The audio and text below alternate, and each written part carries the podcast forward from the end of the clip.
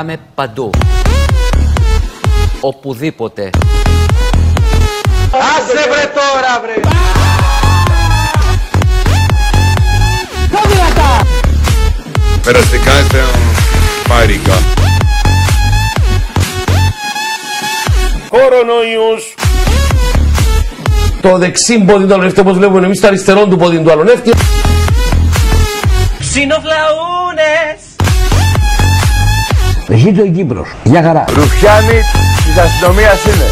Τροφή των οπαδών είναι. Δειλή είναι. Δοσύλλογοι στην κατοχή ήτανε. Ρε παιδιά, κλείστε και λίγο εδώ πέρα το καλοριφέρ.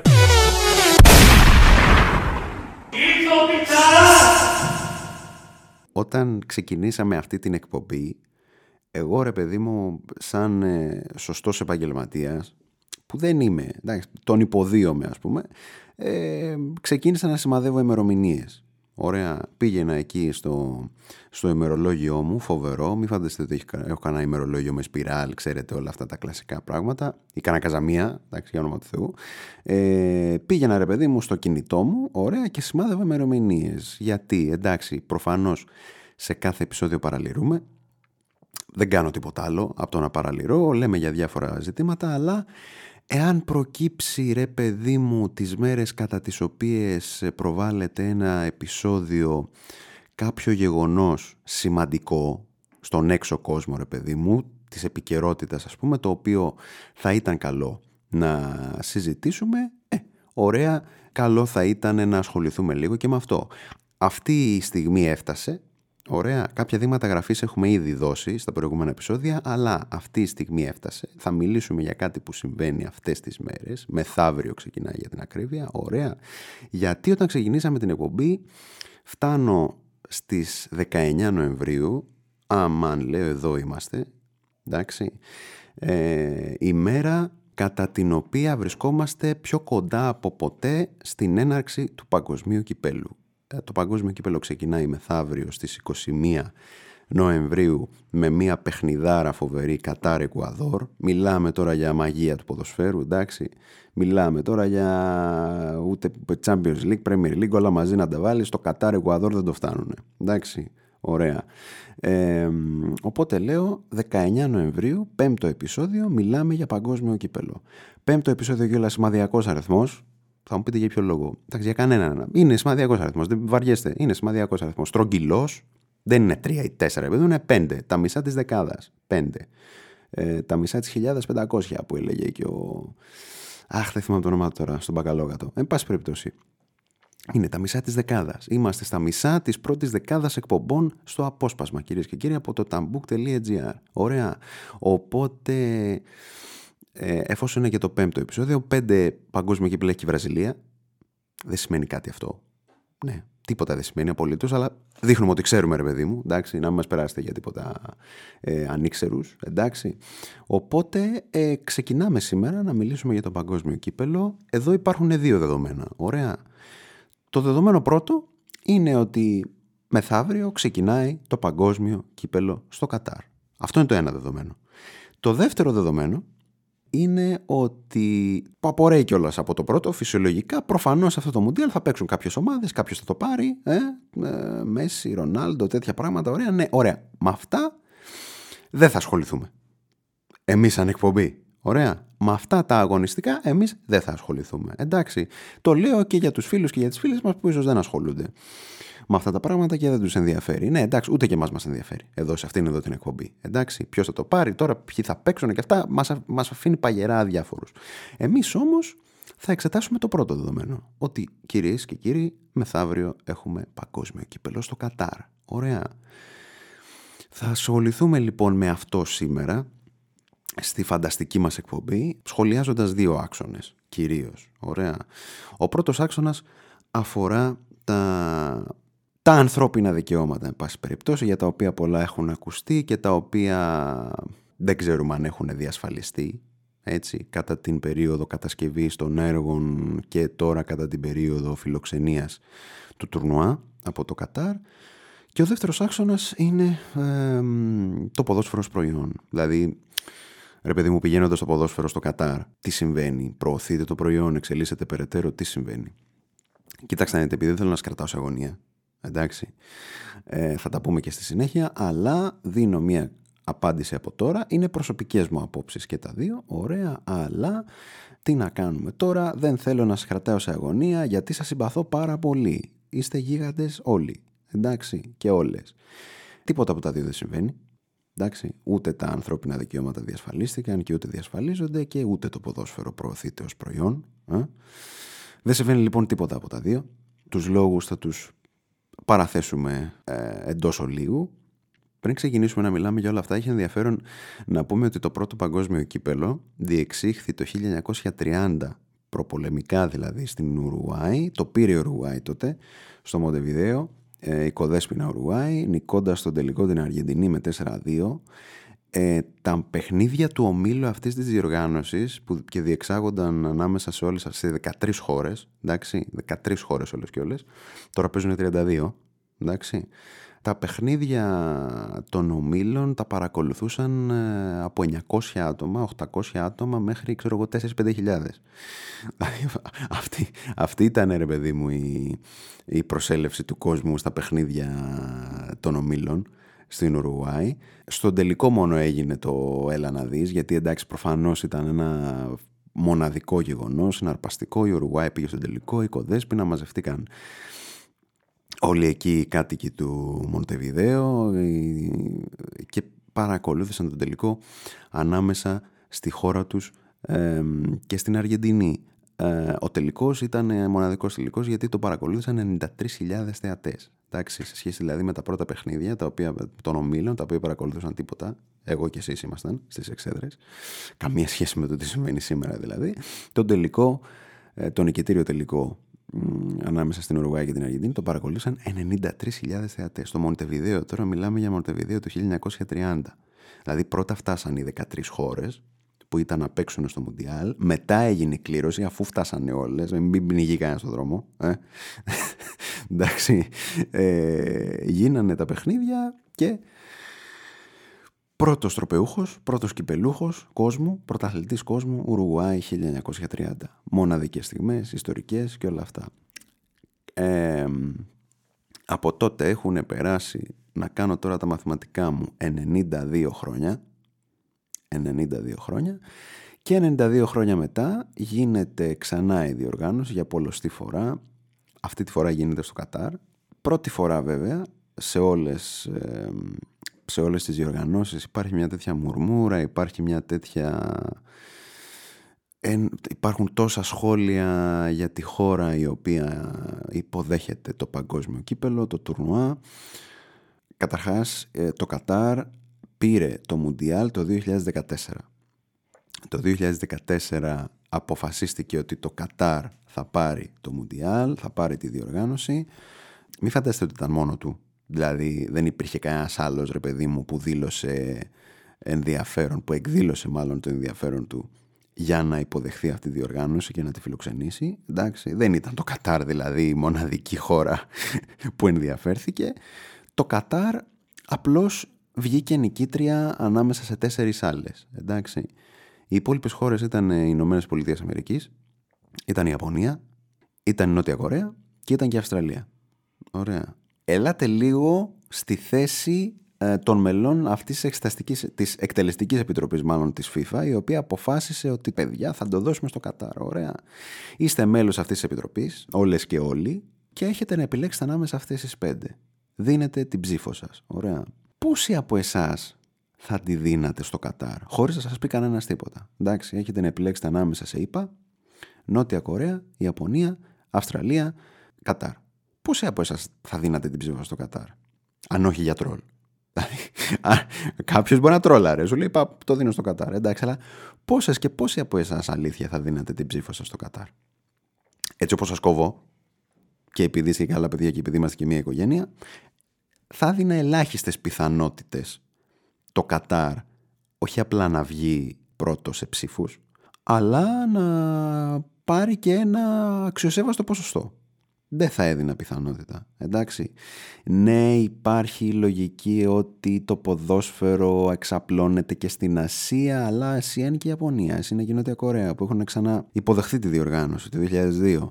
Αλλά Εντάξει, να είμαστε και λίγο λογικοί. Πόσες ψήφους θα έπαιρνε το Κατάρ, αλήθεια? Στην πραγματικότητα το Κατάρ όχι απλά βγήκε πρώτο, αλλά βγήκε πρώτο πανηγυρικά, συγκεντρώνοντας ποσοστό άνω του 50%. Δηλαδή πήρε 46 ψήφους, με τη δεύτερη χώρα της ΗΠΑ να ακολουθεί με 22. Η Αυστραλία πήρε μόνο μία ψήφο. Πολλά έχουν ακουστεί και για το πώς εξελίχθηκε αυτή η διαδικασία. Δεν μπορούμε να πούμε κάτι γιατί δεν έχει αποδειχθεί κάτι, αλλά ρε παιδί μου, δεν είναι ότι εκεί στη FIFA είναι και οι untouchables. Εντάξει, Ρόμπερτ Ντενίρο, Σον Κόνερι και όλα αυτά τα πράγματα. Δεν είναι ότι είναι και οι άμεμπτοι, οι αμόλυντοι, οι άσπηλοι που, για τους οποίους ποτέ δεν έχει ακουστεί τίποτα. Εντάξει, οπότε ξέρω εγώ δικαίως υπάρχει αυτή η μουρμούρα, γιατί ας πούμε τις εγγυήσεις που έδωσε το Κατάρ για τη διεξαγωγή του Μουντιάλ θα μπορούσαν να τις δώσουν και άλλες χώρες, και τις έδωσαν και όλες οι άλλες χώρες. Δηλαδή έχετε την εντύπωση ότι αν τη διοργάνωση την έπαιρναν οι ΗΠΑ, παρένθεση, οι ΗΠΑ μαζί με το Μεξικό που δεν πρόλαβε τότε να υποβάλει τους φακέλους του, και τον Καναδά, θα φιλοξενήσουν το επόμενο τουρνουά το 2026. Έχετε την εντύπωση ότι οι υπόλοιπες χώρες, οι ΗΠΑ, η Ιαπωνία, η Νότια Κορέα, η Αυστραλία, δεν θα μπορούσαν να εγγυηθούν τη διεξαγωγή του Μουντιάλ σε καλές εγκαταστάσεις, κατάλληλες εγκαταστάσεις, απολύτως ικανές να φιλοξενήσουν τόσο κόσμο και ένα τόσο μεγάλο γεγονός? Έχετε την αίσθηση ότι όλες αυτές οι χώρες δεν μπορούσαν να προσφέρουν τα λεφτά που προσέφερε το Κατάρ για την διεξαγωγή του Μουντιάλ? Προφανώς και μπορούσαν. Εντάξει. Προφανώς και μπορούσαν να εγγυηθούν τη διεξαγωγή του τουρνουά σε καλά γήπεδα, σε μεγάλα γήπεδα, με μεγάλη χωρητικότητα, με καλή φιλοξενία των επισκεπτών. Το ζήτημα δεν είναι τι έγινε πάνω από το τραπέζι, το ζήτημα είναι τι έγινε κάτω από το τραπέζι. Δεν ξέρουμε τίποτα. Εντάξει. Δεν ξέρουμε εάν όλες αυτές οι υποθέσεις και τα περιστατικά δωροδοκίας είναι αληθινά. Εντάξει, δεν έχει αποδειχθεί τίποτα και δεν νομίζω να αποδειχθεί κιόλας στο μέλλον. Αλλά, εντάξει, ως φυσιολογικοί άνθρωποι, προφανώς και τέλος πάντων αναρωτιόμαστε αν τέλος πάντων αυτή η επιλογή του Κατάρ ήταν τόσο αυθόρμητη, ρε παιδί μου. Εντάξει, και όντως πίστηκαν όλοι αυτοί οι άνθρωποι της αρμόδιας εκτελεστικής επιτροπής ότι το Κατάρ θα ήταν κατάλληλο για τη φιλοξενία αυτού του τουρνουά. Εντάξει. Παρ' όλα αυτά, το Κατάρ το πήρε. Ωραία, την πήρε τη διοργάνωση, γιατί σου λέει: κοιτάξτε να δείτε, έχουμε λεφτά. Ωραία, οπότε και γήπεδα θα φτιάξουμε. Δεν είχαν τίποτα μέχρι τότε. Και γήπεδα θα φτιάξουμε και εγκαταστάσεις και τα πάντα. Όλα έχουν φτιάξει ένα portable stadium, λέει. Το οποίο λέει είναι συναρμολογούμενο, δηλαδή μπορεί κανείς να το ξεσυναρμολογήσει και να πάει να το στήσει σε άλλη πόλη. Εντάξει, μιλάμε για φοβερά πράγματα. Ωραία. Οπότε σου λέει μπορούμε. Εντάξει, μπορούν, οκ. Okay. Κανείς ποτέ δεν είχε, νομίζω, αμφιβολία ότι οι άνθρωποι εκεί στο Κατάρ, σε ήχηδες όλοι αυτοί, μπορούσαν να χτίσουν όλες αυτές τις φανταστικές εγκαταστάσεις. Κανείς μας δεν αμφιβάλλει. Όπου υπάρχει χρήμα, ξέρω εγώ, γίνονται όλα αυτά τα έργα. Εντάξει, θυμηθείτε τι ήταν το Ντουμπάι πριν από 50 χρόνια και τι είναι σήμερα. Ωραία. Αυτό βέβαια είναι στα Ηνωμένα Αραβικά Εμιράτα, αλλά όλοι αυτοί οι ίδιοι είναι, εν πάση περιπτώσει. Το θέμα δεν είναι ότι σε τι εγκαταστάσεις, ας πούμε, θα διεξαχθεί το Μουντιάλ. Το θέμα είναι, ξέρω εγώ, τι συνθήκες θα επικρατήσουν κατά την περίοδο των εργοταξίων, κατά την περίοδο κατασκευής όλων αυτών των μεγαλείωδων έργων. Εντάξει. Ποιες συνθήκες θα επικρατήσουν μετά, όταν φτάσουν όλες οι χώρες, όταν φτάσουν όλοι οι επισκέπτες, αυτές τις 20 μέρες που θα διεξάγεται το Μουντιάλ, 20-25 μέρες, δεν ξέρω πώς, ένας μήνας, ρε παιδί μου, χοντρικά. Ωραία.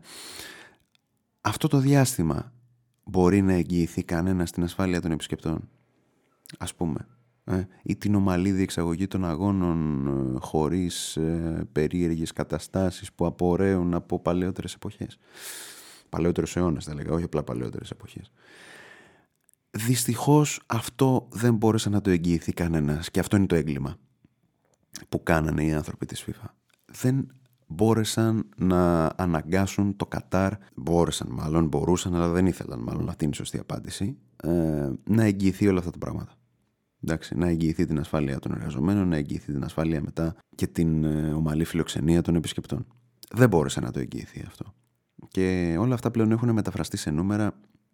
Όλοι έχετε ακούσει, έχει γίνει πολύ μεγάλος ντόρος για το δημοσίευμα της Guardian που ουσιαστικά αποκάλυψε ότι πάνω από 6.500 άνθρωποι έχουν χάσει τη ζωή τους στα έργα για την κατασκευή των γηπέδων και όλων αυτών των υποδομών του Μουντιάλ. 6.500 κιόλας μπορεί να είναι και ένας αισιόδοξο νούμερο, γιατί άλλες εκτιμήσεις κάνουν λόγο για 15.000, για 10-15.000, δηλαδή είναι αδιανόητα νούμερα, εντάξει. Το θέμα είναι ότι αν είσαι εργάτης στο Μουντιάλ, τρία πράγματα θα συμβούν και αυτό είναι το τραγικό. Είτε θα σκοτωθείς στα έργα, είτε δεν θα σε πληρώσουν, είτε στο τέλος θα επιβιώσεις μέσα σε άθλιες συνθήκες διαβίωσης και θα επιστρέψεις στη χώρα σου, γιατί η συντριπτική πλειοψηφία των εργατών δεν είναι από το Κατάρ, είναι από Νεπάλ, είναι από Ινδία, είναι από Πακιστάν, είναι από Μπαγκλαντές, είναι από τέτοιες χώρες, από Σρι Λάνκα. Και θα επιστρέψεις στη χώρα σου τίποτα, αποκαμωμένος, μακριά από την οικογένειά σου, χωρίς να έχεις καταφέρει να αποταμιεύσεις απολύτως τίποτα, γιατί η μισθή είναι πενιχρότατη, εντάξει. Γιατί μπορεί 6.500 να πέθαναν στα έργα για την κατασκευή των γηπέδων, αλλά στο φως της δημοσιότητας βγήκαν επίσης περίπου 35.000 περιπτώσεις ανθρώπων, εργατών στο Κατάρ, οι οποίοι διαμαρτυρήθηκαν γιατί ήταν απλήρωτοι. Έχουμε πάνω από 30.000 περιπτώσεις τέτοιων ανθρώπων, οι οποίοι ωραία δούλευαν αλλά δεν τους πλήρωναν.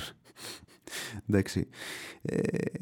Και είναι μοναδικό το γεγονός. Είναι φανταστικό ότι, ας πούμε, καλείται ένας άνθρωπος να δουλέψει για την κατασκευή ενός γηπέδου που κοστίζει, ξέρω εγώ, 600 εκατομμύρια ευρώ, εντάξει, με 1 ευρώ τη μέρα, τόσο παίρνει, και αν τα πάρει. Είναι φανταστικό. Δηλαδή οι άνθρωποι έχουν δώσει αμύθιτα ποσά για την κατασκευή των γηπέδων, αλλά στους ανθρώπους οι οποίοι πήγανε να υποστηρίξουν αυτά τα έργα δίνουν ψίχουλα. Τίποτα. Και μάλιστα το στενάχωρο είναι ότι αρκετοί από αυτούς τους ανθρώπους από τον Νεπάλ, από την Ινδία, όλες αυτές τις χώρες, για να συμμετέχουν στα εργοτάξια, για να λάβουν μέρος σε αυτές τις εργασίες, πολλοί από αυτούς πλήρωσαν από την τσέπη τους τις αρχές για να τους πάρουν. Δηλαδή πολλοί έχουν δώσει καμιά 2.000-2.500 ευρώ. Εντάξει, για αυτούς είναι τεράστιο ποσό. Και για μας είναι, βέβαια. Αλλά φανταστείτε αυτούς. Εντάξει, για αυτούς είναι τεράστιο ποσό. Γιατί σου λέει, ωραία, θα με πάρουν στο Κατάρ. Δεν είναι αναγκαστικό ότι θα δώσω 2.500 ευρώ και θα μπω στα έργα για το παγκόσμιο κύπελο. Μπορώ να με βάλουν οπουδήποτε να δουλέψω. Αλλά σου λέει, θα πάω στο Κατάρ, εκεί έχουν λεφτά. Ξέρω εγώ, θα στέλνω στην οικογένειά μου, θα κάνω και εγώ μια αποταμίευση, μια χαρά. Και δυστυχώς δεν νομίζω να έχει επιβεβαιωθεί κάποιος από αυτούς. Εντάξει. Είναι τραγικό το γεγονός και μόνο ότι φτάνουμε να συζητάμε ότι είτε θα πεθάνεις, είτε θα μείνεις απλήρωτος, είτε ξέρω εγώ, απλά θα φυτοζωήσεις. Γιατί το να επιβιώσεις μένοντας με άλλους 3-4 σε ένα κοντέινερ χωρίς παράθυρα, με στριμωγμένα τα είδη πρώτης ανάγκης κάτω από τα κρεβάτια, σε ένα χώρο ελάχιστον τετραγωνικών μέτρων, εντάξει, δεν είναι και ότι καλύτερο. Θα ήταν δυσάρεστο ακόμα και να σε πληρώναν. Θα ήταν δυσάρεστο ακόμα και αν σου δίνανε αυτά που σου υποσχέθηκαν. Πόσο μάλλον τώρα που απλά σε εκμεταλλεύονται για να σε πετάξουν μετά σαν στημένη λεμονόκουπα. Γιατί αυτό συμβαίνει. Εντάξει. Καλά, το ότι προφανώς και κανένας από αυτούς δεν μπορεί μετά να πάει να δει τους αγώνες. Ρε παιδί μου, σαν ευχαριστώ, θα μπορούσαν να πούν αυτοί εκεί στο Κατάρ, ωραία, δουλέψατε για τα έργα, πάρτε εισιτήρια για τους αγώνες. Προφανώς ούτε και αυτό δεν γίνεται. Που είναι το λιγότερο, εντάξει, αλλά ούτε και αυτό δεν γίνεται. Γιατί σου λέει εδώ πληρώνεις, κύριε.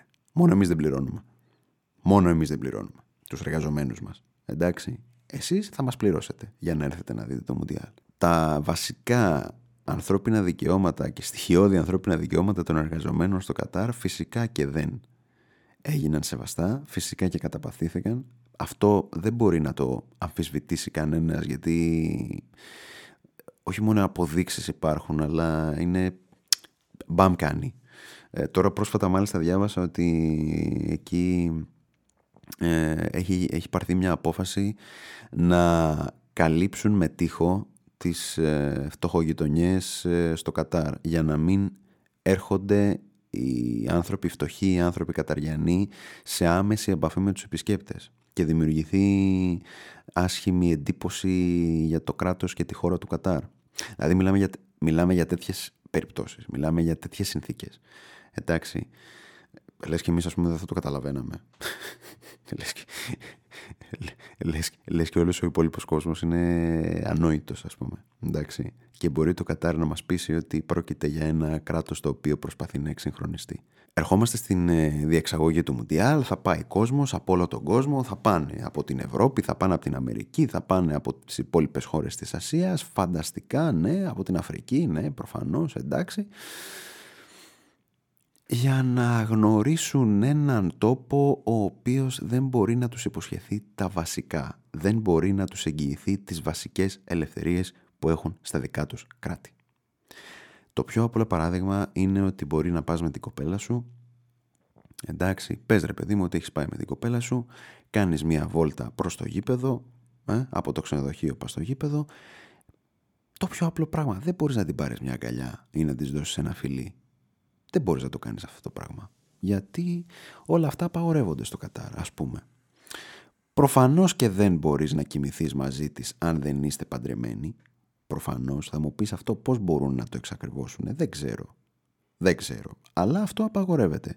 Απαγορευότανε μάλιστα να κοιμάσαι στο ίδιο δωμάτιο με την κοπέλα σου αν δεν ήσασταν παντρεμένοι. Θέλω να πω έγινε μια εξαίρεση μόνο για τους επισκέπτες που ήρθαν για το παγκόσμιο κύπελο. Ευχαριστούμε πολύ. Αλλά θέλω να πω... οι εξωσυγικές σχέσεις απαγορεύονται δια ροπάλου. Εντάξει, καλά. Αν είσαι ομοφυλόφιλος, καλά, εντάξει. Ναι, εντάξει. 7 χρόνια φυλακή. 10 χρόνια φυλακή. 15, τι θέλεις. 10 χρόνια φυλακή, ρε παιδί μου. Τι, σε πιάσαμε στον δρόμο να κρατάς το χέρι ενός αλλού. Φυλακή. Φυλακή και δεν μας νοιάζει και τίποτα. Αυτή είναι η κουλτούρα μας. Και αν σας αρέσει. Δεν μπορείς να κάνεις... καλά αλκοόλ, εντάξει. Άλλο απαγορευμένο αυτό. Βέβαια, επειδή πολλά τα λεφτά άρει, εντάξει, και επειδή η Budweiser είναι επίσημος χορηγός του Μουντιάλ, εντάξει, του παγκοσμίου κυπέλου, η Budweiser είναι μπύρα, ωραία. Και αν την προφέρω καλά, μπορεί να είναι Bitweiser, δεν ξέρω. Εντάξει, μπορεί να είναι Bitweiser, εντάξει, για να μιλήσουμε ωραίες γλώσσες πάνω βόρειο-ευρωπαϊκές, εντάξει. Αλλά επίσημος χορηγός Μουντιάλ, περίμενε κύριε, δεν γίνεται. Εγώ σου δίνω τα λεφτά μου. Το Κατάρ λέει ευχαριστούμε πάρα πολύ. Ωραία, προφανώς θα φτιάξουμε fan zones στις οποίες η κατανάλωση αλκοόλ θα είναι επιτρεπτή. Ευχαριστούμε πολύ. Έξω από αυτές δεν μπορείς να πεις αλκοόλ. Δεν μπορείς να περπατήσεις στον δρόμο με μια μπύρα μέχρι να φτάσεις, ρε παιδί μου, στον αγώνα. Παίρνεις μια μπύρα να δροσιστείς μέχρι να φτάσεις στο γήπεδο. Δεν μπορείς να το κάνεις αυτό. 5 χρόνια φυλακή, δηλαδή δεν ξέρω πόσο θα σε χώσουν μέσα. Αλλά έχεις ταινία, έχει τέτοια πράγματα. Δηλαδή, καλά, προφανώς και ναρκωτικά, εντάξει, δεν υπάρχει συζήτηση. Εντάξει, όχι σαν και εδώ που πας, περπατάς από ένα πάρκο, πας στο άλλο πάρκο, πας στο τρίτο πάρκο και μετά βγαίνεις μεθυσμένος από τις αναθυμιάσεις. Εντάξει, προφανώς και όλα αυτά δεν επιτρέπονται. Και αν κάνει κάποιος την κουταμάρα, δεν έχει. Εξπρές του μεσονυχτίου. Κανονικό. Εξπρές του μεσονυχτίου. Όχι απέλαση. Εξπρές του μεσονυχτίου έχει εκεί πέρα. Εντάξει. Δεν εννοείται άνθρωπος να μπορέσει να κυκλοφορήσει κάποιο είδος ναρκωτικό εκεί πέρα. Δεν μιλάμε. Άστο. Θάνατη και ποινή. Θάνατη και ποινή, ό,τι σας λέω. Θάνατη και ποινή. Ναι. Ναι, ρε παιδί μου. Δεν μπορείς να διαπληκτιστείς, ας πούμε, με κόσμο. Δεν μπορείς. Θα βγεις, ρε παιδί μου, μετά από έναν αγώνα, θα πει μια κυρία, ήταν πέναλτι κύριε πάνω, ο ορισμός του πέναλτι κυρία μου, θα πει αυτός. Και πετάγεται ένας από πίσω, ποιος ορισμός του πέναλτι, ρε Καραγκιόζη, δεν είδες ότι έκανε βουτιά.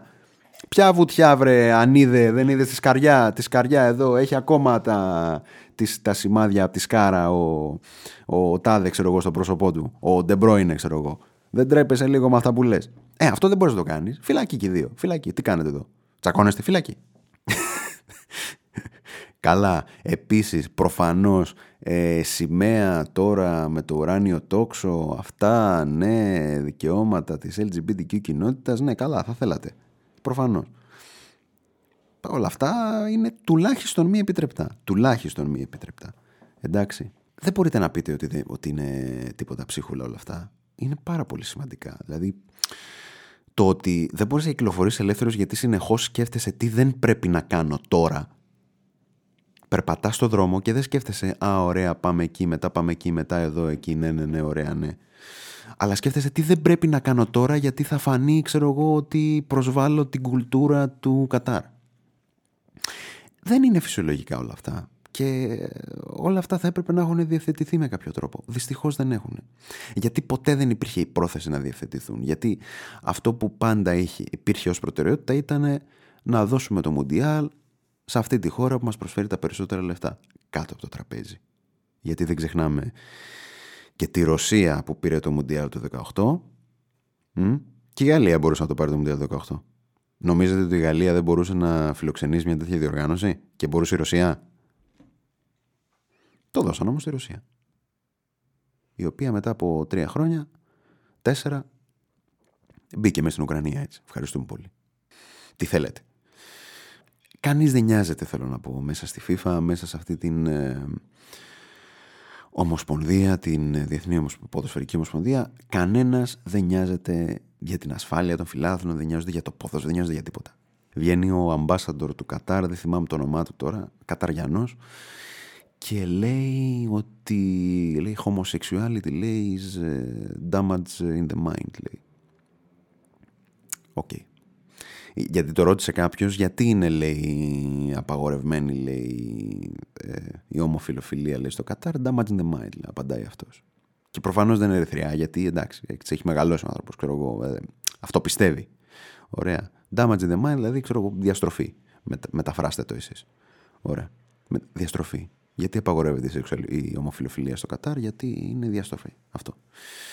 Και αυτός ο άνθρωπος που είναι ambassador για το Μουντιάλ, για το παγκόσμιο κύπελο του 2022, σε αυτόν τον άνθρωπο μάλλον δώσαμε τα κλειδιά, είπαμε εδώ, εσύ είσαι μεγάλε, πάρε τη διοργάνωση, κάντε ό,τι θέλεις. Έγκλημα το ότι η FIFA, εφόσον έδωσε αυτή τη διοργάνωση, δεν φρόντισε να, τουλάχιστον να επιτηρεί τα έργα, να επιτηρεί μετά τη διεξαγωγή του τουρνουά, να επιτηρεί μετά τις μεταρρυθμίσεις οι οποίες έπρεπε να γίνουν για να εξυγχρονιστεί το κράτος του Κατάρ. Δεν πρόκειται για ένα εξυγχρονισμένο κράτος πλέον το Κατάρ. Ας πούμε, μια δικαιολογία, ένα επιχείρημα των ανθρώπων της FIFA όταν τους ρωτάγαν επίμονα οι δημοσιογράφοι γιατί δώσατε το Μουντιάλ σε αυτή τη χώρα που είναι 500 χρόνια πίσω, ήταν ότι κοιτάξτε, υπάρχει μία πιθανότητα, είναι μία πολύ καλή ευκαιρία μάλλον για αυτούς πλέον, αφού πήραν το Μουντιάλ, να εξυγχρονιστούν. Και έτσι το ποδόσφαιρο να αποτελέσει την κύρια αιτία του εκμοντερνισμού αυτού του κράτους της Μέσης Ανατολής. Εντάξει, πουλήσανε παπά οι άνθρωποι. Δηλαδή αυτό έγινε, πουλήσανε παπά. Το ακούω σαν επιχείρημα, αλλά σε ξέρω, ρε φίλε. Δεν μπορείς να με πείσεις ότι ναι, όντως αυτό θα γίνει. Καταρχάς αποδείχθηκε. Δηλαδή δεν φρόντισες καν να διασφαλίσεις την προστασία των ανθρώπων που εργάστηκαν για τα έργα, που εργάστηκαν για το γήπεδο που κάνει 600 εκατομμύρια. Και θα πας τώρα εσύ να κάτσεις θέση των επισήμων, να πιεις την Budweiser σου, που σου επιτρέπουν να περάσει ζάχαρη. Ωραία. Αλλά για τους ανθρώπους που φτιάξανε όλες αυτές τις εγκαταστάσεις δεν νοιάζεσαι, ας πούμε. Πώς περιμένεις να σε πιστέψουμε ότι όντως η πρόθεση της FIFA ήταν να δώσει το Μουντιάλ στο Κατάρ για να εξυγχρονιστεί το Κατάρ ως κράτος? Έλα τώρα, να σοβαρέψω. Τι είμαστε? Να μας πουλάς τέτοιο παπά? Τι είμαστε? Τέτοια παπατζηλίκια που λέει και ένας φίλος? Δηλαδή, για όνομα του Θεού. Εντάξει. Και από τη στιγμή που έγινε ξεκάθαρο ότι τα ανθρώπινα δικαιώματα όχι απλά δεν έγιναν σεβαστά, αλλά καταπατήθηκαν όσο δεν έχουν καταπατηθεί ποτέ, εντάξει, σε καμία άλλη περίπτωση παγκοσμίου κυπέλου, πάμε και στο άλλο ζήτημα, το οποίο είναι πιο ποδοσφαιρικό και αφορά την ανάπτυξη του ποδοσφαίρου ως προϊόντος. Κοιτάξτε, το ποδόσφαιρο είναι σπουδαίο χωρίς να είναι. Δηλαδή, παίρνω τα λόγια του Γιούργεν Κλοπ, του προπονητή της Λίβερπουλ, ο οποίος είχε πει ότι, και είχε πάρα πολύ μεγάλο δίκιο, ότι κοιτάξτε να δείτε, το ποδόσφαιρο είναι από τα δευτερεύοντα πράγματα στη ζωή, αλλά από τα δευτερεύοντα είναι το πιο σημαντικό. Δηλαδή, δεν είναι σπουδαίο, γιατί ο καθένας έχει πολύ πιο σημαντικά πράγματα από το ποδόσφαιρο. Ξέρω, έχει την οικογένειά του, έχει τη δουλειά του, έχει τα προβλήματά του, έχει πολύ πιο σημαντικά θέματα με τα οποία ασχολείται.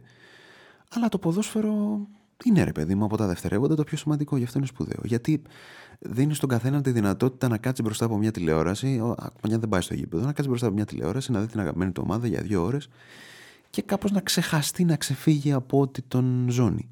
Από όλα τα προβλήματα που αντιμετωπίζει. Είναι σπουδαίο αυτό το πράγμα. Δεν μπορεί να πει κανένας ότι είναι σπουδαίο. Είναι το πιο λαοφιλές άθλημα στον κόσμο. Οπότε αυτό το έχει κάνει και κερδοφόρο, προσοδοφόρο, για όποιον ασχολείται επιχειρηματικά, εννοώ με αυτό, γιατί πλέον έχει πάρα πολύ μεγάλη διάδοση. Ωραία. Το ποδόσφαιρο ως προϊόν αυτή τη στιγμή βρίσκεται στα καλύτερά του. Ενώ βρίσκεται στην καλύτερη κατάσταση από ποτέ. Καλύτερα γήπεδα από ποτέ, καλύτερο χορτάρι, καλύτερες εξέδρες, καλύτεροι ποδοσφαιριστές από ποτέ. Δηλαδή, οι σημερινοί ποδοσφαιριστές δεν συγκρίνονται με τους ποδοσφαιριστές που υπήρχαν δεκαετία του 80, δεκαετία του 70. Είναι πολύ καλύτερα από αυτούς, πολύ πιο γυμνασμένοι, πολύ πιο εξυγχρονισμένα συστήματα τακτικής. Έγινε πολύ πιο όμορφο το ποδόσφαιρο. Και πλέον το πιο σημαντικό μπορείς να το παρακολουθήσεις κιόλας. Θέλω να πω, οι πατεράδες μας μεγάλωσαν έχοντας στο μυαλό τους τον Κρόιφ, βλέποντας τον μόνο σε... Αφήστε τον Κρόιφ, να πούμε ένα Βραζιλιάνο. Μεγάλωσαν με τον Ζίκο, βλέποντας τον μόνο σε, ξέρω εγώ, 10 παιχνίδια κάθε 4 χρόνια. Έπαιζε και στα πρωταθλήματα, αλλά ξέρω εγώ πόσοι έβλεπαν Ιταλικό πρωτάθλημα, ας πούμε. Τότε. Πόσα παιχνίδια βλέπανε από το Ιταλικό πρωτάθλημα. Τώρα έχουμε την ευκαιρία να βλέπουμε παιχταράδες από το πρώτο μέχρι το τελευταίο τους παιχνίδι. Έχει γίνει πανέμορφο το ποδόσφαιρο πλέον. Βρίσκεται στα καλύτερά του. Και το παγκόσμιο κύπελλο του Κατάρ δυστυχώς το αφαιρεί κάποιους πόντους από όλη αυτή την πρόοδο που έκανε. Γιατί στέλνοντας το Μουντιάλ στο Κατάρ, λόγω των συνθήκων φυσικά των κλιματικών που επικρατούν εκεί, το Μοντιάλ γίνεται Δεκέμβρη, οπότε μπήκε στη μέση μιας ποδοσφαιρικής σεζόν, οπότε οι ποδοσφαιριστές που έτσι κι αλλιώς παίζανε 60 παιχνίδια τη σεζόν πλέον θα αναγκαστούν μέσα σε αυτή τη χρονιά να χωρέσουν και άλλα 10 με τις εθνικές τους ομάδες. Εντάξει, πολλά ταξίδια, πάρα πολλοί αγώνες, στο μέγιστο βαθμό κιόλας. Βλέπετε ότι πάρα πολλοί ποδοσφαιριστές σε πάρα πολλές ομάδες, όχι μόνο δικές μας, γιατί εντάξει εμείς δεν έχουμε και πάρα πολλούς που θα λάβουν μέρος στο Μουντιάλ, αλλά ποδοσφαιριστές, ας πούμε, που ανήκουν σε μεγάλα πρωταθλήματα έχουν τραυματιστεί, είναι τραυματισμένοι, είναι σκασμένοι από θέμα φυσικής κατάστασης. Κανείς δεν τους σέβεται. Σου λέει εντάξει, αυτοί λεφτά παίρνουν, αφού τους έχουμε φουσκώσει με τόσα λεφτά, εντάξει, ας τους κάνουμε ό,τι θέλουμε. Είναι ρομπότ, ρε παιδί μου, άλλος θα παίξει 80 παιχνίδια το χρόνο και δεν μας νοιάζει καθόλου, ας πούμε. Το ποδόσφαιρο ως προϊόν δεν μπορεί να αναπτυχθεί με αυτές τις συνθήκες, γιατί το ποδόσφαιρο δεν είναι απλά 22 παίχτες που κυνηγάνε μια μπάλα, που ακούω πάρα πολύ καιρό τώρα πολύ απλοϊκά να λέει κάποιος που δεν του αρέσει το ποδόσφαιρο. Α, τι είναι αυτό τώρα, 22 κυνηγάνε μια μπάλα. Εντάξει, δεν είναι αυτό. Και επειδή έβγαλε και μια επιστολή ο Gianni Infantino, ο πρόεδρος της FIFA, εντάξει, αυτό θα το έλεγα πιο μετά, αλλά τώρα κολλάει το που το σκέφτομαι. Να σεβαστούμε, λέει, την κουλτούρα και τον πολιτισμό του Κατάρ, λέει. Μην ασχοληθείτε, λέει, με την πολιτική. Όλα αυτά είναι ανοησίες. Αφήστε, λέει, το ποδόσφαιρο ώστε να το απολαύσει ο κόσμος και ξεχάστε όλα αυτά τώρα τα πολιτικά παιχνίδια. Εντάξει, σεβαστείτε την κουλτούρα του Κατάρ. Και λες, δεν υπάρχει τίποτα πιο πολιτικό από το ποδόσφαιρο. Δεν υπάρχει τίποτα πιο πολιτικό από το ποδόσφαιρο. Ο Κρόιφ δεν πήγε στο Μουντιάλ του 1978. Ακούγονται διάφορα γιατί δεν πήγε, αλλά εν πάση περιπτώσει αυτό ήταν πλήγμα τότε για το καθεστώς, το αυταρχικό καθεστώς που επικρατούσε στην Αργεντινή. Η Αργεντινή το πήρε το 1978 με Μάριο Κέμπες, νομίζω. Εντάξει. Αλλά θέλω να πω, αυτό ήταν πλήγμα. Δεν υπάρχει τίποτα πιο πολιτικό στη ζωή από το ποδόσφαιρο. Ποδόσφαιρο είναι να γονατίζουν οι ποδοσφαιριστές στο πρώτο λεπτό του αγώνα. Σφυρίζει ο διαιτητής στη σέντρα, γονατίζουν όλοι οι ποδοσφαιριστές. Προς τιμήν του George Floyd. Αυτό είναι ποδόσφαιρο. Ποδόσφαιρο είναι το ενός λεπτού σιγή πριν από την έναρξη των αγώνων. Αυτό είναι ποδόσφαιρο. Ποδόσφαιρο είναι να αγωνίζονται οι ποδοσφαιριστές με περιβραχιόνιο, rainbow laces. Αυτό είναι ποδόσφαιρο. Μην μας λέτε ότι δεν πρέπει να ασχολούμαστε με την πολιτική και όλα αυτά. Δεν υπάρχει τίποτα πιο πολιτικό από το ποδόσφαιρο. Εντάξει. Οπότε από αυτή την άποψη το ποδόσφαιρο δεν αναπτύσσεται πηγαίνοντάς το σε μια χώρα η οποία όχι απλά δεν σέβεται βασικά ανθρώπινα δικαιώματα, αλλά δεν σέβεται βασικά αιτήματα τα οποία προβάλλονται από το ποδόσφαιρο. Μη μας λέτε ότι αναπτύσσεται το ποδόσφαιρο ως προϊόν. Έχει κάνει πάρα πολλά βήματα προόδου, αλλά με αυτή σας την επιλογή να το στείλετε στο Κατάρ, ξέρω εγώ, το αφαιρείτε κάποιους πόντους. Τι να κάνουμε τώρα. Και μπορεί να ρωτήσει κάποιος, γιατί τόση πρεμούρα, ρε παιδί μου, να στείλουμε μια διοργάνωση στο Κατάρ. Και οι Καταριανοί, ρε παιδί μου, γιατί να δώσουν τόσα λεφτά, γιατί να ασχοληθούν τόσο πολύ με το ποδόσφαιρο. Βλέπουμε ότι αγοράζουν ομάδες και όχι μόνο άνθρωποι από το Κατάρ, άνθρωποι από τη Σαουδική Αραβία, άνθρωποι από τα Ηνωμένα Αραβικά Εμιράτα. Λέει κάτι τύποι, λέει από τον Ντουμπάι, λέει θέλω να αγοράσω τη Λίβερπουλ. Γιατί πωλείται από τους Αμερικανούς που την έχουν, οπότε λέει πάμε να την πάρουμε, ρε παιδί μου. Εντάξει. Γιατί τόση πρεμούρα. Κοιτάξτε, νομίζω πως αυτό είναι ξεκάθαρο και μπορεί να απαντηθεί. Αυτό που συμβαίνει είναι ότι όλοι αυτοί οι άνθρωποι από το Κατάρ, από τα Ηνωμένα Αραβικά Εμιράτα, από τη Σαουδική Αραβία, όλοι αυτοί προσπαθούν να ξεπλύνουν την εικόνα των χωρών τους μέσω του ποδοσφαίρου. Το οποίο είναι το πιο λαοφιλές άθλημα στον κόσμο. Το οποίο έχει τεράστια απήχηση και εφόσον έχει τεράστια απήχηση, μπαίνοντας εμείς στο ποδόσφαιρο, μπορούμε να έρθουμε πιο κοντά στον έξω κόσμο και να τον κάνουμε να μας θεωρήσει και εμάς ισότιμους, ας πούμε, με αυτούς. Εντάξει. Μια ποδοσφαιρική ομάδα, η Paris Saint-Germain, έχει αγοραστεί από το κράτος του Κατάρ. Ο βασικός χρηματοδότης της είναι το κράτος του Κατάρ. Έχει κάνει το γαλλικό πρωτάθλημα παιχνιδάκι.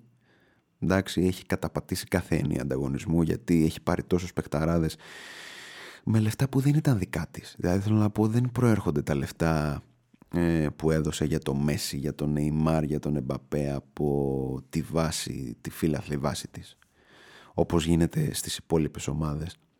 Προέρχονται από εμβάσματα από το Κατάρ, τα οποία τα καμουφλάρουν. Μια εταιρεία, λέει, η οποία δεν υπάρχει, μας έδωσε τόση χορηγία και όλα αυτά. Ναι, εντάξει. Κάνουν τέτοια πράγματα. Η Manchester City το ίδιο, ναι. Η Paris Saint-Germain που πάει για το Champions League και έχει μέσα το Μέση, τον Νεϊμάρ και τον Εμπαπέ, είναι ομάδα του Κατάρ. Οπότε τι καλύτερο για το Κατάρ, ας πούμε, όχι απλά να αγοράσουμε την Paris Saint-Germain, όχι απλά να πάρουμε τον Μέση, τον Νεϊμάρ και τον Εμπαπέ στην Paris Saint-Germain. Τρεις καλύτεροι ποδοσφαιριστές που υπάρχουν, ξέρω εγώ, αυτή τη στιγμή. Ωραία. Αλλά να τους φέρουμε και στο παγκόσμιο κύπελο, στο τελευταίο παγκόσμιο κύπελο του Μέση, ας πούμε, και του Ρονάλντο. Αλλά τώρα ασχολούμαστε με το Μέση, εντάξει. Τι καλύτερο για την εικόνα μας από το να φέρουμε τον Μέση σε αυτό το παγκόσμιο κύπελο, στο τελευταίο του, ως παίχτη του Κατάρ. Τι καλύτερο από αυτό για την εικόνα μας. Να παίζει ο Μέση και να έχει εδώ στο μανίκι του, στο αριστερό, το έμβλημα του Μουντιάλ του Κατάρ. Τι πιο ωραίο. Ήδη παίζει στην Παρί, ήδη είναι δικός μας. Τι πιο ωραίο από το να παίξει ο Μέση σε αυτό το Μουντιάλ, το οποίο είναι δικό μας, για την εικόνα μας. Αυτό γίνεται, αυτό συμβαίνει σήμερα. Αυτή είναι η γενεσιουργός αιτία όλων αυτών των προβλημάτων. Το ζήτημα είναι όμως ότι ωραία, αυτοί κάνουν ό,τι θέλουν. Η FIFA είναι συνένοχη, ας πούμε. Πήγε και έδωσε μια διοργάνωση στη Ρωσία το 18, είχε δώσει ήδη το 10, αν θυμάστε, στην Νότια Κορέα το παγκόσμιο, στην Νότια Αφρική, με συγχωρείτε, το παγκόσμιο κύπελο. Πήγε, το έδωσε τώρα στο Κατάρ. Είναι συνένοχοι. Το έδωσε στο Κατάρ και άφησε 6.500 ανθρώπους να πεθάνουν. Να σκοτωθούν. Εντάξει. Χωρίς να μπορεί να εγγυηθεί την ομαλή φιλοξενία ανθρώπων από άλλες χώρες. Είναι συνένοχοι. Φταίει. Εντάξει. Έχουν βγει πάρα πολλοί άνθρωποι να πούνε ότι κοιτάξτε να δείτε, εγώ δεν θα δω το Μουντιάλ. Εντάξει, από απλοί άνθρωποι μέχρι μεγάλες προσωπικότητες, ο Ερικ Καντονά, μεγάλος άσος της Leeds United, της Manchester United, μεγάλος Ερικ Καντονά, καλά κατεξοχήν αντισυστημικός άνθρωπος, βγήκε τώρα και δήλωσε ότι κοιτάξτε, εγώ το Μουντιάλ δεν θα ασχοληθώ καθόλου με το Μουντιάλ του Κατάρ, δεν με νοιάζει, γιατί υπάρχουν μεγαλύτερα πράγματα από το ποδόσφαιρο και τα ανθρώπινα δικαιώματα είναι ένα από αυτά. Δεν μπορώ να δω το Κατάρ να φιλοξενεί το παγκόσμιο κύπελλο μετά από ό,τι έχει συμβεί. Δεν μπορώ. Δεν το παίζει φυσικά, το είπε σε στήλη Ερικ Καντονά, αλλά εντάξει, ποιος είμαι εγώ τώρα να αντιγράψω το στήλη Ερικ Καντονά. Δεν γίνεται. Εντάξει. Τι θες να μας πεις, ρε Κώστα, να τον μποϊκοτάρουμε? Μπορούμε να κάνουμε κάτι τέτοιο? Μπορούμε, αλλά δεν μπορώ να πω σε κανένα να το κάνει αυτό το πράγμα. Γιατί αυτό που είπα προηγουμένως είναι σπουδαίο. Είναι σπουδαίο, ρε παιδί μου, ότι μπορείς να κάτσεις μπροστά από μια οθόνη και να ξεχάσεις για 2 ώρες τα προβλήματά σου. Δεν είναι απλό. Δεν είναι απλό για τον καθένα να πει δεν με νοιάζει καθόλου, πάω παρακάτω, κάνω κάτι άλλο. Πλέκω. Διαβάζω ένα βιβλίο, βλέπω μια ταινία. Δεν είναι εύκολο. Ποδόσφαιρο είναι. Παλαιότερες γενιές έχουν μεγαλώσει με Πελέ, με Μαραντόνα, με Πλατινί, με Ζιντάν, με Κέμπες, με όλους αυτούς. Όλοι αυτοί έχουν θριαμβεύσει σε Μουντιάλ. Το Μουντιάλ είναι οι παιδικές τους αναμνήσεις. Πώς μπορείς να τους πεις να μην δουν Μουντιάλ? Το Μουντιάλ θυμούνται όλοι από τα παιδικά τους χρόνια. Δεν θυμούνται το ποιος πήρε το πρωταθλητριόν το 72, το 75. Δεν τα θυμούνται όλα αυτά τα πράγματα. Θυμούνται το Μουντιάλ. Θυμούνται το Μαραντόνα με το χέρι του Θεού. Θυμούνται το Μάριο Κέμπες το 78. Θυμούνται όλους αυτούς τους παιχταράδες. Θυμούνται το Ζιντάν και την κουτουλιά του το 2006. Είναι σπουδαίο πράγμα. Δεν είναι εύκολο να τους πεις να τον μποϊκοτάρουν. Το μποϊκοτάζ είναι, νομίζω, ο καλύτερος τρόπος διαμαρτυρίας σε αυτό το καθεστώς, το αυταρχικό του Κατάρ. Ναι, δηλαδή είναι πολύ μεγάλο πράγμα να γυρίσεις την πλάτη σου σε όλους αυτούς τους τύπους που πάνε να σε κοροϊδέψουν και να πεις εγώ δεν βλέπω, δεν με νοιάζει. Είναι μεγάλο πράγμα, θα είναι πλήγμα τεράστιο αυτό. Αλλά σκεφτείτε, ας πούμε, ακόμα και το πιο απλό πράγμα. Να μπει ο Χάρι Κέιν, λέω εγώ τώρα, με τη φανέλα της Εθνικής Αγγλίας σε κάποιο γήπεδο, δεν ξέρω με ποιο παίζει, πρώτη αγωνία με το Ιράν, νομίζω, κάτι τέτοιο. Να μπει λοιπόν ο Χάρι Κέιν μέσα στο γήπεδο, αρχηγός της Εθνικής Αγγλίας, επιθετικός της Τότεναμ, και να φοράει στον μπράτσο του το περιβραχιόνιο με rainbow laces, με το ουράνιο τόξο. Και αυτό σπουδαίο είναι, αν κάτσετε να το σκεφτείτε. Το πιο μικρό πανό, η Δανία που θα παραταχθεί με ειδικές φανέλες με τις οποίες διαμαρτύρεται για όλη αυτή την καταπάτηση ανθρωπίνων δικαιωμάτων από το κράτος του Κατάρ. Μικρά πράγματα, ναι, και μπορεί κάποιος να πει ότι είναι και λίγο για το θεαθήνε, λίγο για το φαίνεστε, αλλά είναι και αυτά, έχουν τη σπουδαιότητά τους, έχουν τη σημασία τους και αυτά. Δεν είναι μικρό πράγμα ο Καταριανός. Δεν μιλάω για τον απλό Καταριανό, μιλάω τώρα για το Σέιχη Καταριανό. Ο Καταριανός να βλέπει όλο τον υπόλοιπο κόσμο, εντάξει, να παίζει στο γήπεδο του, έχει ένα κέρδος, αλλά να βλέπει ότι όλοι του γυρίζουν την πλάτη. Από τους ποδοσφαιριστές εννοώ, από τους αθλητές. Είναι σπουδαίο πράγμα κι αυτό. Εντάξει. Κάντε ό,τι θέλετε. Δική σας απόφαση είναι, θα μου πείτε εντάξει, είναι τόσο εύκολο να αλλάξουμε τον κόσμο. Θεωρώ ότι αν είμαστε όλοι μαζί, ενωμένοι, μπορούμε να κάνουμε τα πάντα. Επειδή αυτή είναι ακριβώς την ένωση ως προς τον μποϊκοτάζ, δεν μπορεί να την εγγυηθεί κανένας. Δεν ξέρω, κάντε ό,τι θέλετε. Αλήθεια. Αυτά συμβαίνουν παρόλα αυτά στο Μουντιάλ του Κατάρ. Γι' αυτό το λόγο έχει ονομαστεί ως το πιο αμφιλεγόμενο Μουντιάλ που έχει γίνει ποτέ. Ούτε το 78, ούτε του 10, ούτε του 6, ούτε τίποτα. Αυτό εδώ το Μουντιάλ είναι το πιο αμφιλεγόμενο όλων των εποχών. Είναι κάτι σαν Μουντιάλ. Κανένας δεν μπορεί να το βάλει στην να το παρατάξει, ρε παιδί μου, μαζί με άλλα Μουντιάλ, ας πούμε. Αυτό της Βραζιλίας το 14. Φανταστικό Μουντιάλ, λέω εγώ τώρα. αυτό των ΗΠΑ του 1994.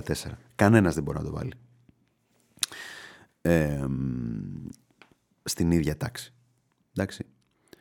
Και θα πω κάτι τώρα καθώς τελειώνουμε. Τώρα γίνεται λίγο πιο ποδοσφαιρικό. Εντάξει. Οπότε όσες και όσοι δεν ασχολείστε, δώστε μου, συγχωρέστε με για 1 λεπτό. Δεν θα κάνω παραπάνω. 1 λεπτό. 2 λεπτά. Ωραία. Λοιπόν, κοιτάξτε να δείτε. Επειδή αυτό το επεισόδιο βγαίνει 19 Νοεμβρίου, είναι αρκετές μέρες μετά το ντέρμπι αιωνίων. Εντάξει, Παναθηναϊκός Ολυμπιακός 1-1, ωραία. Εγώ το ηχογραφώ πιο νωρίς. Εντάξει, λόγω κάποιων ασταθμίτων παραγόντων δεν μπορώ να το ηχογραφήσω πιο μετά. Οπότε το ηχογραφώ πιο νωρίς αυτή τη στιγμή, ας πούμε, με 4 μέρες μετά το ντέρμπι. Ωραία.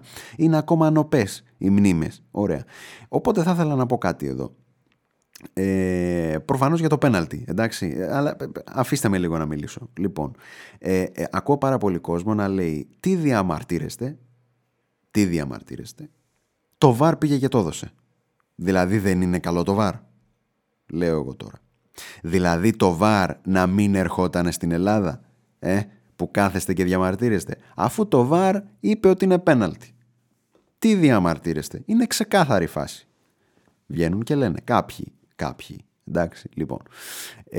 Ακούστε να δείτε τι έγινε τώρα. Ωραία. Θα σας εξηγήσω κάποια πράγματα. Εδώ, ο γκουρού. Εδώ, ρε παιδί μου, γκουρού. Τι γκουρού, δηλαδή, τους κανονισμούς ξέρω. Δεν είναι ότι είμαι γκουρού, ξέρω τους κανονισμούς. Εντάξει. Προφανώς εσείς δεν ξέρετε. Κάποιοι από εσάς. Εντάξει.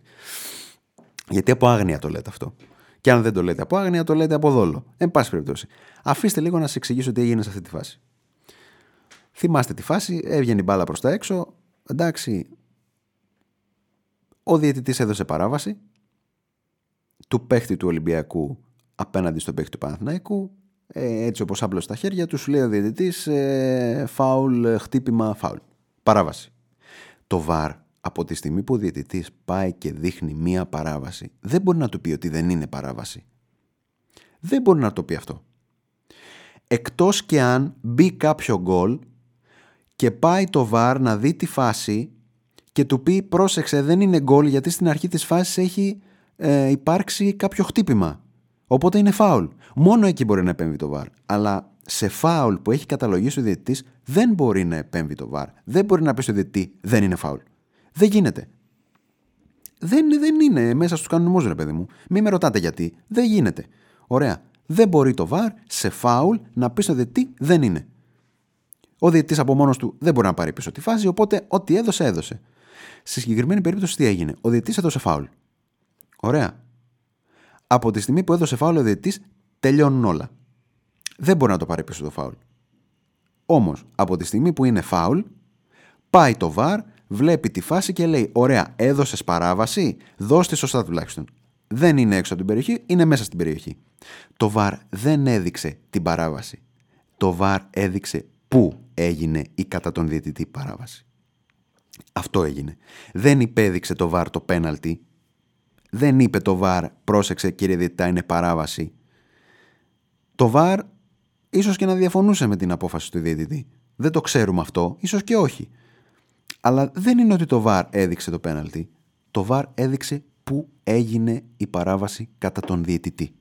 Ο διαιτητής δεν μπορεί να πάρει τη φάση πίσω από τη στιγμή που την έχει δώσει και από τη στιγμή που η φάση έχει γίνει μέσα στην περιοχή, αναγκάστηκε να δώσει πέναλτι. Είναι πολύ πιθανό, αν ο διαιτητής καταλάβαινε από την αρχή ότι αυτή η επαφή έγινε μέσα στην περιοχή, να μην το έδινε. Δηλαδή να μην τιμωρήσει έτσι μια ομάδα επειδή έγινε ένα απλό μαχαιριού, ας πούμε, με την μπάλα να φεύγει έξω στο 97 χωρίς καμία προϋπόθεση απειλής από τον Παναθηναϊκό. Λογικά δεν θα το έδινε. Υποθέτω ότι δεν θα το έδινε. Άμα ήξερε ότι είναι μέσα, άμα ήταν 2 μέτρα μέσα στην περιοχή, ας πούμε, λογικά θα το έδινε. Αλλά σου λέει εδώ φάουλ το είδα, οπότε δώσ' το. Δεν τρέχει τίποτα. Το θέμα είναι όμως ότι το VAR δεν έκανε αυτό που νομίζετε. Δεν έδωσε το πέναλτι. Το VAR απλά είπε στο διαιτητή: ωραία, εφόσον έδωσες παράβαση, δώσ' την στο σωστό σημείο. Έτσι δουλεύει το VAR. Έτσι είναι οι κανονισμοί. Μη ρωτάτε γιατί, μη μου λέτε μα τι είναι αυτά που λες, έτσι είναι. Sorry. Εντάξει. Θυμάστε πέρσι τον Ραχίμ Στέρλινγκ στο παιχνίδι με την Δανία. Ημιτελικός νομίζω Euro ήταν. Που πήρε το πέναλτι η Αγγλία. Δεν ήταν πέναλτι. Γιατί ο διαιτητής δεν πήγε στο βαρ όμως? Γιατί το βαρ δεν μπορεί να του πει ότι δεν είναι πέναλτι από τη στιγμή που υπάρχει επαφή. Μόνος του έπεσε ο Στέρλινγκ. Ναι, δεν είναι πέναλτι, αλλά το βαρ δεν μπορεί να του πει γύρισε δέστο, γιατί υπάρχει επαφή. Αν δεν υπήρχε επαφή, θα μπορούσε να το πει αυτό. Έτσι δουλεύει το βαρ. Εντάξει. Τελειώνουμε και με αυτό το ζήτημα. Είμαστε οι δήμονες, κυρίες και κύριοι, όπως καταλάβατε. Εντάξει, σε πάρα πολλά ζητήματα. Μιλάμε, είμαστε διαβασμένοι, είμαστε γίγαντες. Εντάξει. Τα είπαμε και για το Μουντιάλ του Κατάρ. Και για να σβήσουμε, ωραία, να πούμε κάτι που έχει τη σημασία του. Θα επαναλάβουμε μία φράση του Μάνου Χατζηδάκη, του μεγάλου Μάνου Χατζηδάκη, ο οποίος είχε πει ότι όταν φτάσει σε σημείο να μην φοβάσαι το θηρίο, πάει να πει ότι του μοιάζεις. Όταν φτάνουμε λοιπόν σε σημείο να μην φοβόμαστε και να μην αηδιάζουμε με αυτά που βλέπουμε στα γήπεδα του Κατάρ, στις εργασίες που γίνονται στα γήπεδα του Κατάρ, ξέρω εγώ, είμαστε και εμείς μέρος αυτού του συστήματος. Χωρίς να το ξέρουμε, είμαστε όμως.